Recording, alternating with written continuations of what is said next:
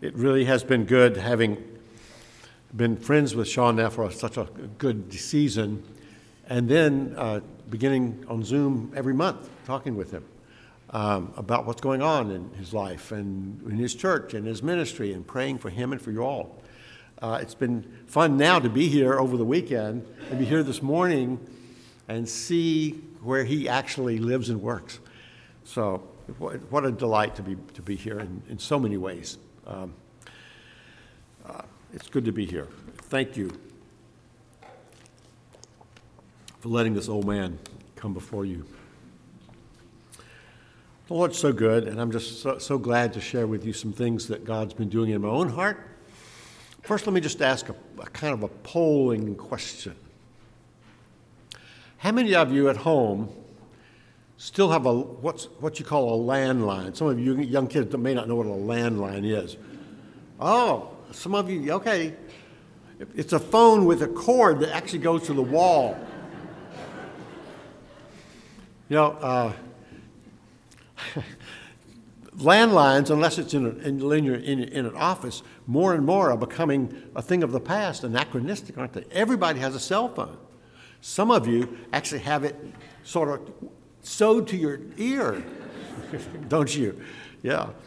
Um, uh, there's another thing that's becoming old and out of date, and that's cable.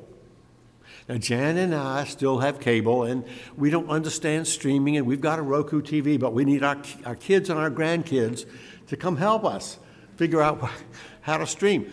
We have cable, but uh, cable is less and less a deal, isn't it? Uh, you're streaming. I won't ask a poll about that. But some of you oldsters, like me, will remember uh, in Atlanta who was probably, from a human point of view, the one of the most influential people in the world to get cable and 24 hour news going. Do you remember who it was? Ted Turner, the mouth of the South. Um, he started CNN and the whole cable TV concept. And uh, if he didn't start it, he was the one that, that essentially made it work. Uh, I, I, remember it, really was a, it really was a big deal when you look back. Uh, I, I once read him quoted. He said, "I was the world's greatest yachtsman. I'm close to being one of the world's greatest businessmen. I'm close to being the world's greatest environmentalist. His goal, hear his words I'm trying to set the all time record for achievement by one person in one lifetime. And that puts you in pretty big company. Alexander the Great, Napoleon, Gandhi, Christ, Muhammad, Buddha, Washington, Roosevelt, and Churchill. One friend I read said, Ted is the great I am. Yeah, right. Ooh. I, I, really have prayed better things for Mr. Turner in his older age. But we, we tend to recoil, recoil from that kind of strutting arrogance, don't we? But I wonder if I, maybe if we, I don't, I don't want to project me onto you, but sometimes I wonder if I often don't actually, really deep down inside, long to be great, successful, somebody in, in my own career. Whether it's the arena of being a student or a teacher or a successful dad measured by how your kids do or model mom or the kid at school that other kids think is so cool uh, or financially secure or M&A staffer or the, the, the, person who's always right or successful engineer or worker of whatever, whatever sort. Uh, our arena may vary, but I discover inside me a troubling tendency, a powerful drive to succeed, to be great in my area. Is that wrong? Is it wrong to have ambition and to want to succeed? Hmm, there's something legitimate maybe about wanting to be successful, and at the same time, we sense intuitively some tension and dangers, don't we? Do you really want to be, do you really want to be truly great? successful. Well, what is that? What is greatness according to Jesus? Well, your scripture is in Luke 9. If you uh, don't have a Bible, uh, it's in your bulletin. By the way, the Bibles in the pews, I understand, are for you if you don't have a Bible. So, on behalf, I, am not giving them away, but but the church is give, it would like you to have that. So if you're if you're a guest here, by the way, we're so glad you're here. If you're a guest and don't have a Bible, please, please, please take it.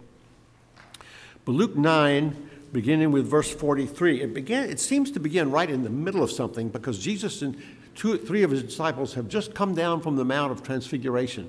And at the foot of the mountain had been a big hubbub, and uh, a, a, a demon possessed son had not been able to be healed by the disciples. And Jesus heals the son, and with this miraculous healing, verse 43 and all were astonished at the majesty of God. And while they were all marveling, at everything he was doing, all the miracles and this healing, Jesus said to his disciples, Let these words sink into your ears. The Son of Man is about to be delivered into the hands of men.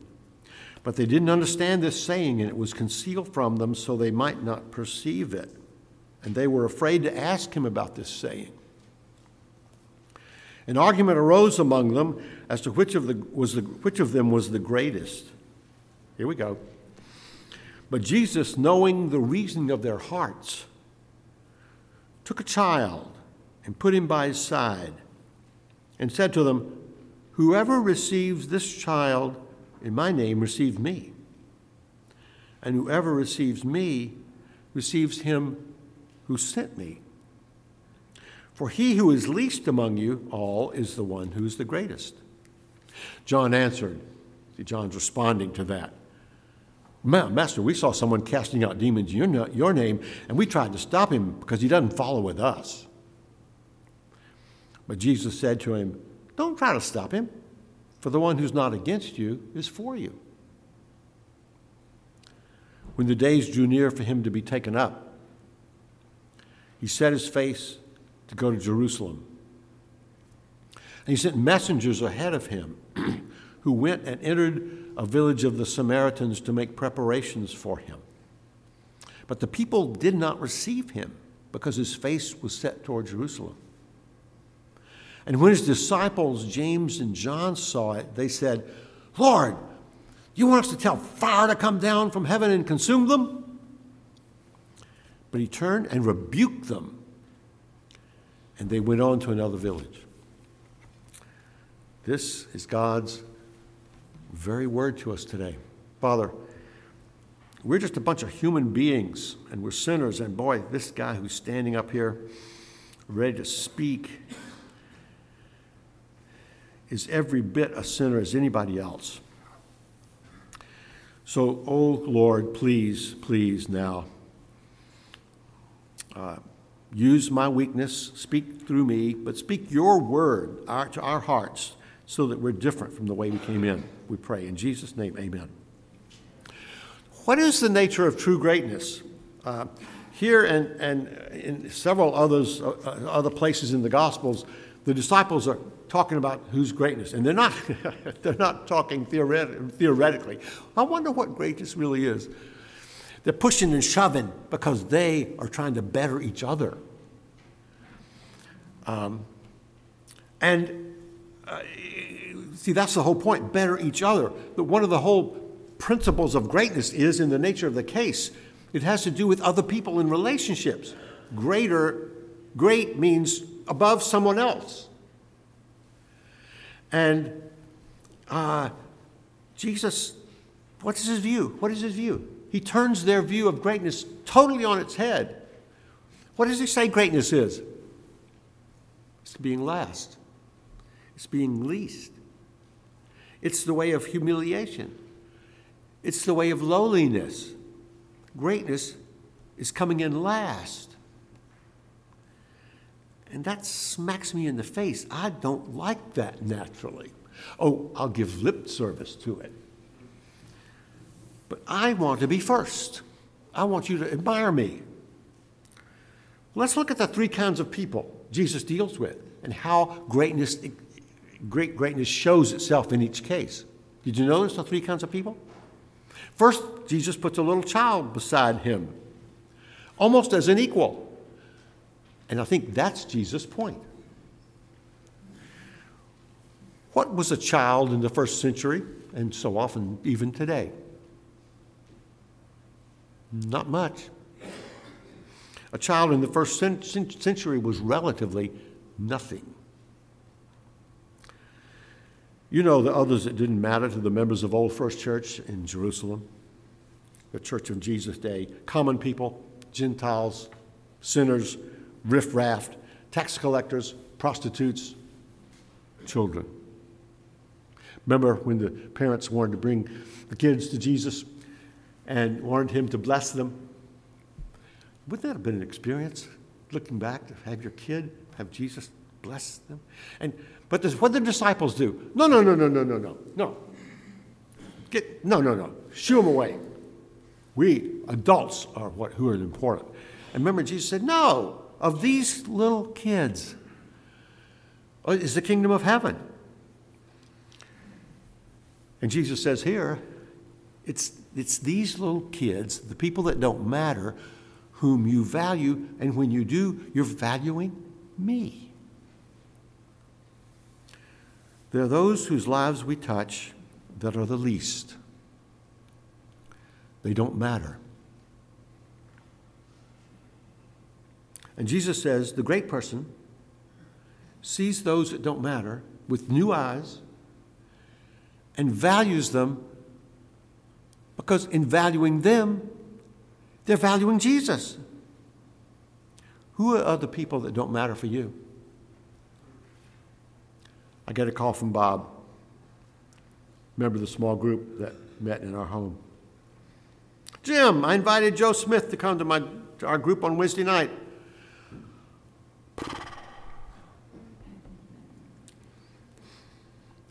Bob can't see the, the wince in my face, the, the groan in my spirit.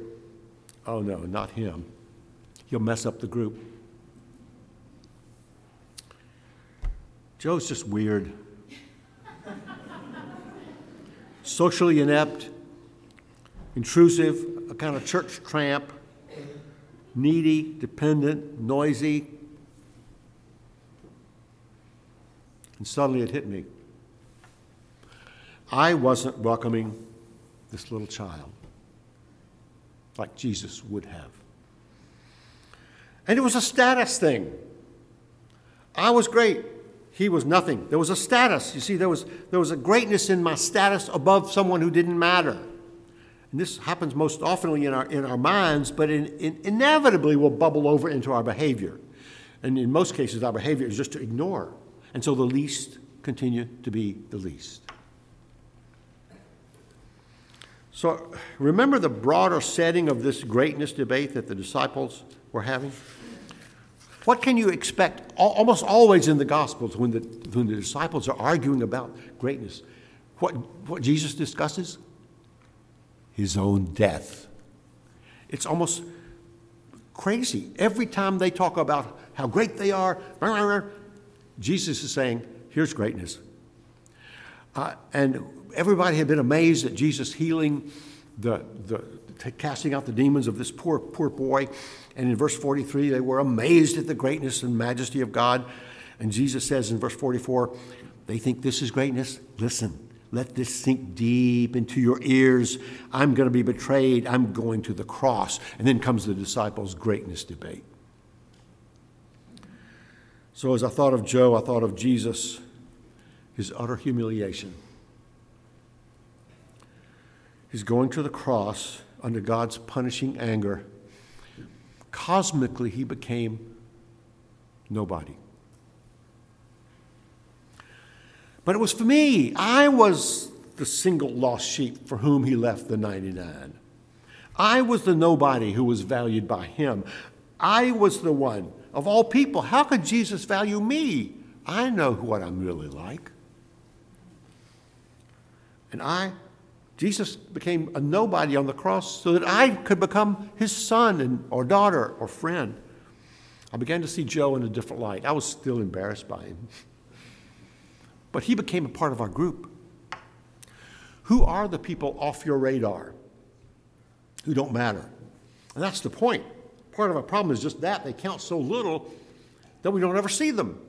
The quiet kid in the classroom who's always alone at lunchtime. The grocery store clerk that you see but you never see. The immigrant, the refugee, person of another race whose paths you may cross but never really engage. The person of another socioeconomic group that you never see, the non Christian you never engage because of our Christian ghetto. Why are they off our radar? Because we prefer to, to hook up with people who are the beautiful people, whatever that means in your own culture, who can add to our sense of greatness by sort of riding their coattails. So we prefer the beautiful people at school. Who are the cool kids? The beautiful people at work, the people who are making their mark, the people even at church. So on Sunday morning, we automatically head for our friends. And we leave out the people who may be visiting or may have been in the churches for, for 10 years, but we don't really know. I can be such a name dropper if it helps me sort of feel important by writing on the coattails of someone who I say I know. I can love to drop the, find a way like now, to drop the name of my brother Nathan, who summer before last retired as president of Wake Forest after, what, 17 years and after 30 years of teaching at Notre Dame. And I, I can sort of feel good at being Nat's brother. I can ride his coattails and be somebody by knowing him well. But the great person knows he's valued by Jesus because of the trip to Jerusalem, to Jerusalem, the trip that where that led. And he serves those around her or him who don't matter because that's how he and she have been served by Jesus. Some of you may be wrestling with Christianity. You may have been raised in the church, but you're wrestling with this, this stupid Christianity and you're wondering if it ever, if it really makes sense. And you know your worst self.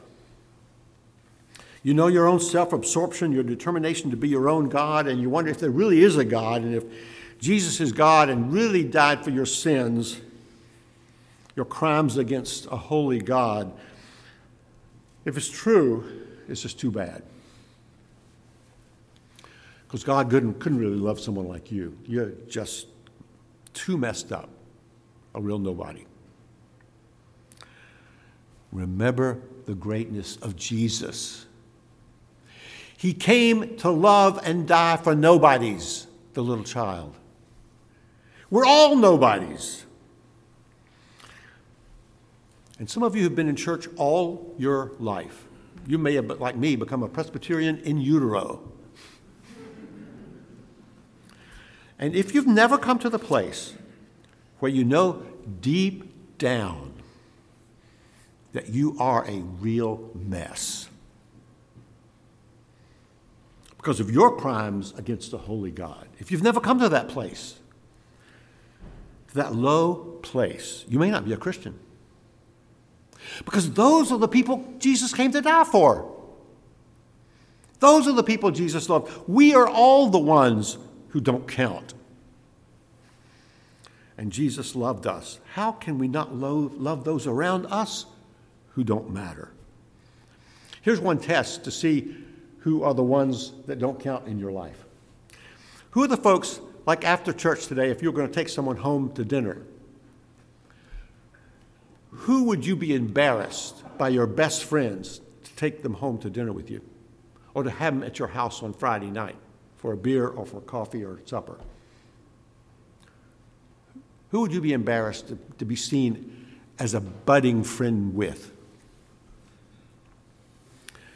There's a line in an English mystery I read that said, But there was something about Ross that made you feel as if you didn't matter at all.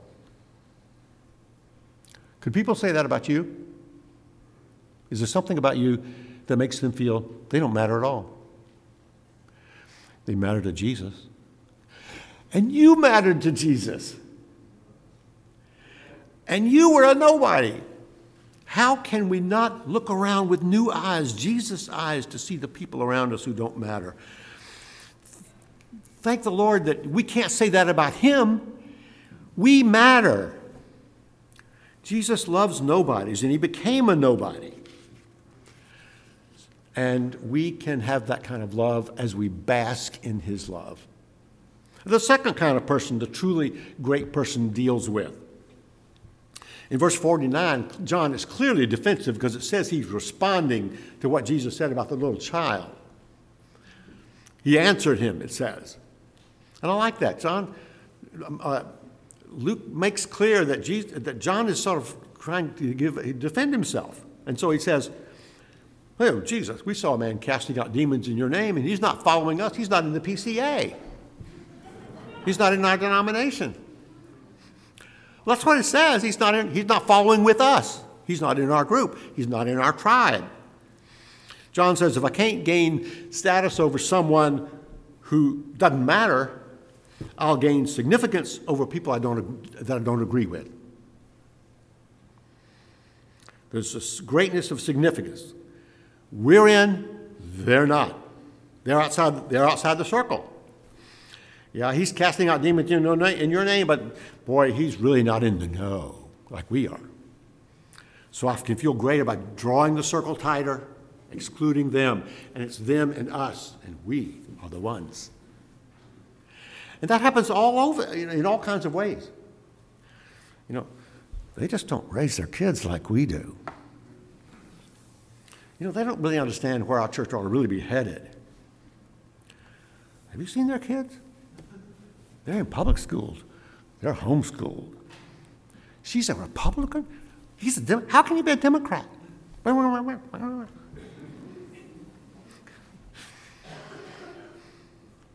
It's always in our mostly in our minds. But whatever's in your mind will bubble out into our behavior with people we don't agree with. We, we don't agree with. And our greatness comes through our sense of significance against those outside our circle. And Jesus responds with a surprisingly scary, broad principle, unsettlingly broad. The great person serves people he disagrees with by giving them the benefit of the doubt, to cutting some slack. Who do we usually give the benefit of the doubt to? Moi, me. You know, that's just my personality. You know, I've had such a bad day. You know, that's just me. Wh- whatever, whatever. And we're hard on other people, aren't we? We're hardest on others. Why not be hard on yourself, Jesus says? Flip that a bit. Give them the benefit of the doubt. Try to get to know them. Boy, I, well, I should have brought my, my bulletin up here. Someone read out loud Fleming Rutledge, the quote in there. Can you read the quote good and loud? I think I.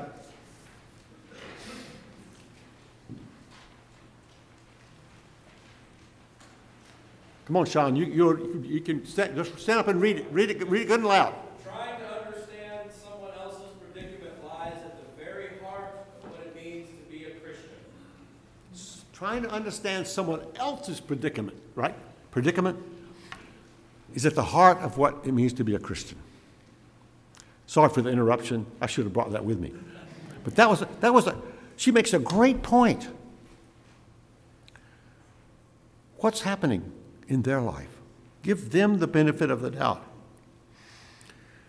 I can still, I can, I can, I can still exclude people from me, especially in my mind, until I remember where was Jesus going? Why was the Son of Man betrayed by men? on the cross. Do you know why Jesus died on the cross? To save me from my sins. Oh, sure, sure. He died on the cross to bring you into his circle. Peter says clearly once you were not a people, but now you're the people of God. Once excluded, Peter says, now I'm accepted by him, drawn in by his incredible grace. I was the outsider. And he drew me in with his love and with his grace and with his life and death and resurrection for me, he adopted me into his family. You know what the amazing thing was about that cross and Jesus' awful torture experience? The amazing thing is, Jesus drew me into his circle by being thrown out of the Father's circle. My God, why have you abandoned me? Not only did Jesus become a nobody, Jesus became outside the circle. He, he became the other. He became them. His humiliation was to bring me into his circle. And the great person knows she's accepted and serves people she disagrees with by giving them the benefit of the doubt. She works to pull them into her circle or his circle. This is so crucial in our present day, especially in our culture, our neighborhood, in our cities, in our church. Who in this church or in your circle of people do you disagree with the most? What can you do to bring them into your circle by, like Jesus, giving them slack, giving them the benefit of the doubt? Um, one, yes, once, I guess it was yesterday afternoon at the talk in the men's, I had a pullover shirt, uh, and I began to disrobe. I said, I'm going to disrobe for you a minute. Uh, they all laughed. And I, I pulled up and I, put a new t shirt under me that my wife absolutely hates. And it says, I'm perfect, you change. and you should have heard the men laugh just like that. Why do we laugh? Because isn't that, isn't that the way we are? And see, that's, that's the way it is with people out, outside our circle. I'm perfect, you change. And on the cross, essentially, Jesus said, I'm perfect, but I'm going to become a sinner. I'm going to become sin so that you can become the righteousness of God. And I will change you. Adopted into his family.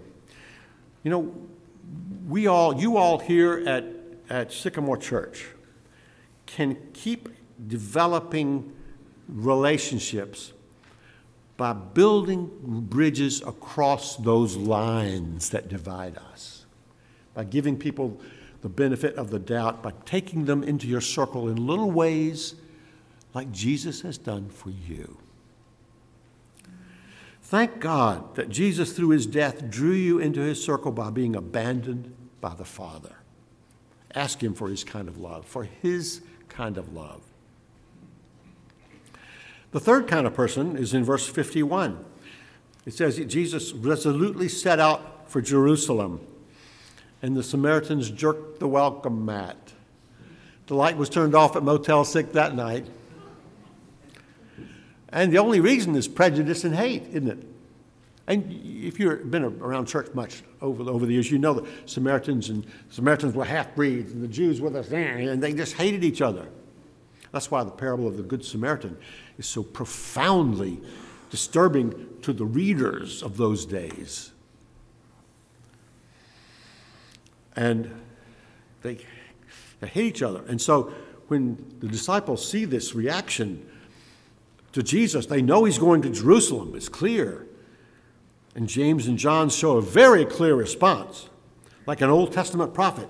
Why don't we call fire down and consume them? In Mark's gospel, Jesus gives those two guys a nickname. Remember what it was? The sons of thunder. The sons of thunder. They were the zappers. Few of us have out and out sworn enemies that we would resort to what James and John did, which is to say, Lord, I want them to go to hell, which is essentially what they want. No, we judge much more subtly, don't we? Our enemies are usually just those that we don't like, but especially people who've hurt us. And we can exercise our greatness in passive aggressive behavior that can undercut, malign, stonewall and damage without ever taking responsibility, even with humor. Oh, I was just kidding. And we. Or talking about them when they're not there.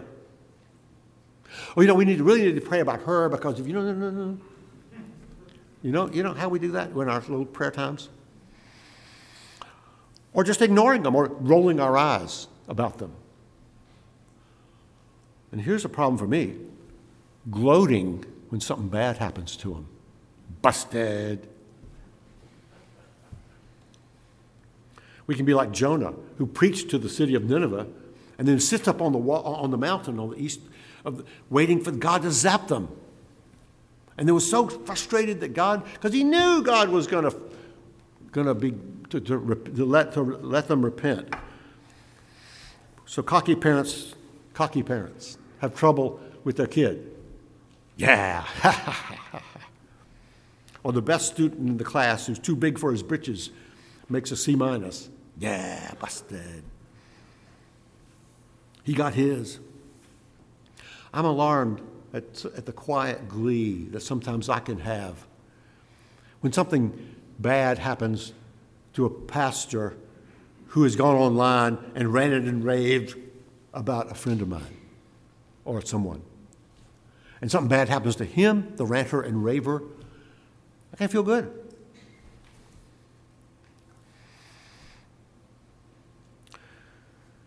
It's so hard, Jim. It's so hard because hurt has been done to me. How do you, you can't just sort of wink and say it was nothing. No, it was not nothing. It's impossible. It's impossible to deal with people with forgiveness and compassion. Don't go home yet. It's impossible until we go back to what was happening here, James and John. Where were you guys going? With Jesus to Jerusalem. And what was going to happen there? The time was approaching, and greatness would take the lowly place for you, James, for you, John, for you, me, Jim, for you. Take the lowly place of suffering wrongly for you, yet opening not his mouth. We got compassion. We were his enemies. He got our sin. Our son has been church planting in London for 15, 16 years. He's home now for a time. Several years ago, he and his family flew uh, in mid December to St. Louis to give his kidney to a dear friend, Tim, in our church. And during the holidays, everybody was saying, Oh, as Chris recovered, oh, what a wonderful gift, what a class act, blah, blah, blah, blah. And Chris kept trying to deflect all the adulation and praise. No, no, no. That's what a friend does for a friend, right? Christmas morning, we were uh, opening, getting ready to open the, the gifts with all the kids and grandkids. They were all there that year.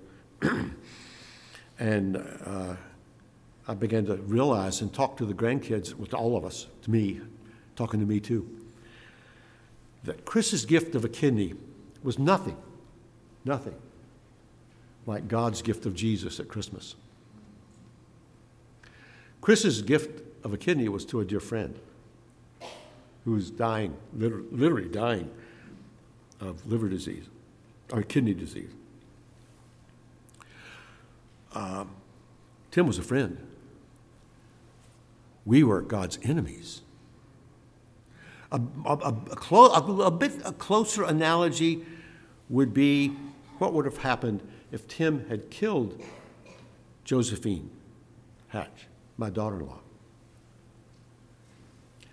And then, hearing Tim in prison needing a kidney, Chris gave his kidney to Tim,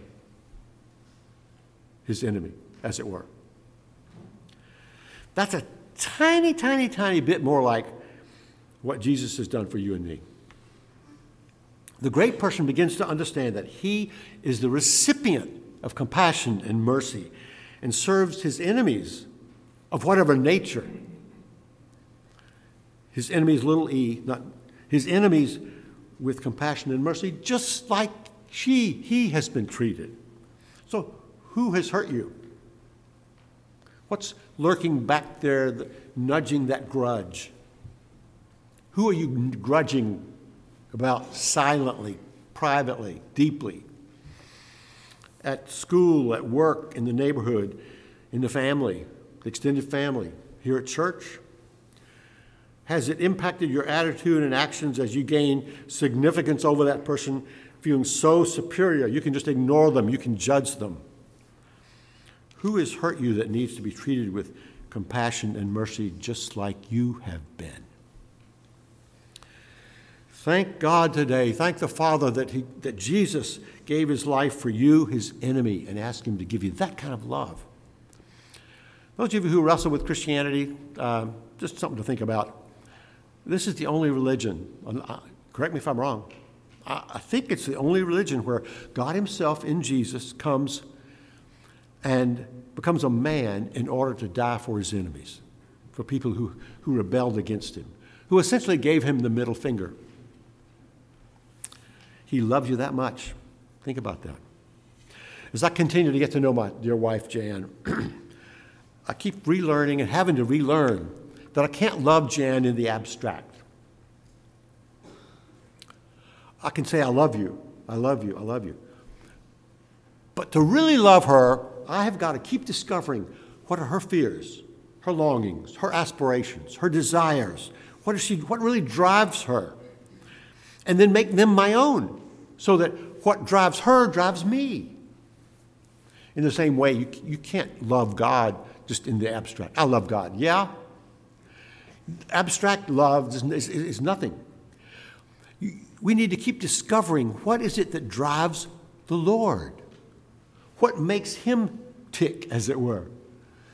What are his aspirations? What, is, what are his goals? What drives him? You know what drives him?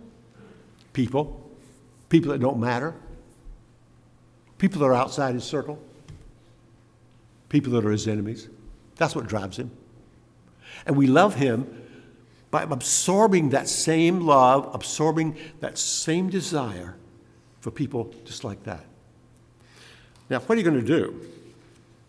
You could go home and you could leave today and could focus on how poorly you may be loving people who don't matter or who differ from you or who have hurt you. And you could focus on that, focus on how, I've got to try harder, try harder, and you could end up with a big load of guilt.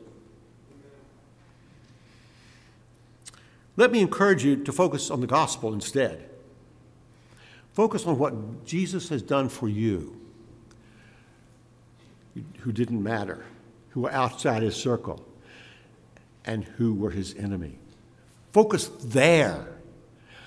Bathe in his love for you, and his love for you will change you in your attitude to those kinds of people. And the more you let that gospel soak into your heart, the more we'll serve the Lord by loving others just like we've been loved. Join me as we pray. As we pray. Kind, kind Heavenly Father, forgive our subtle and so not so subtle graspings for greatness. Precious Jesus, as you did to your disciples, turn our notions of greatness on its head as we better understand how we have been treated by you. Thank you, thank you, thank you for taking that holy place, that lowly place for us, all the way to the cross.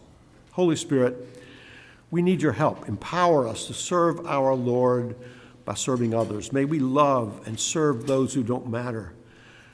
Help us love and serve those we disagree with. We help us to love and serve those who've hurt us. May we do so first because we, not because we feel guilty, but because we've been gripped by your love. We pray in Jesus' name. Amen.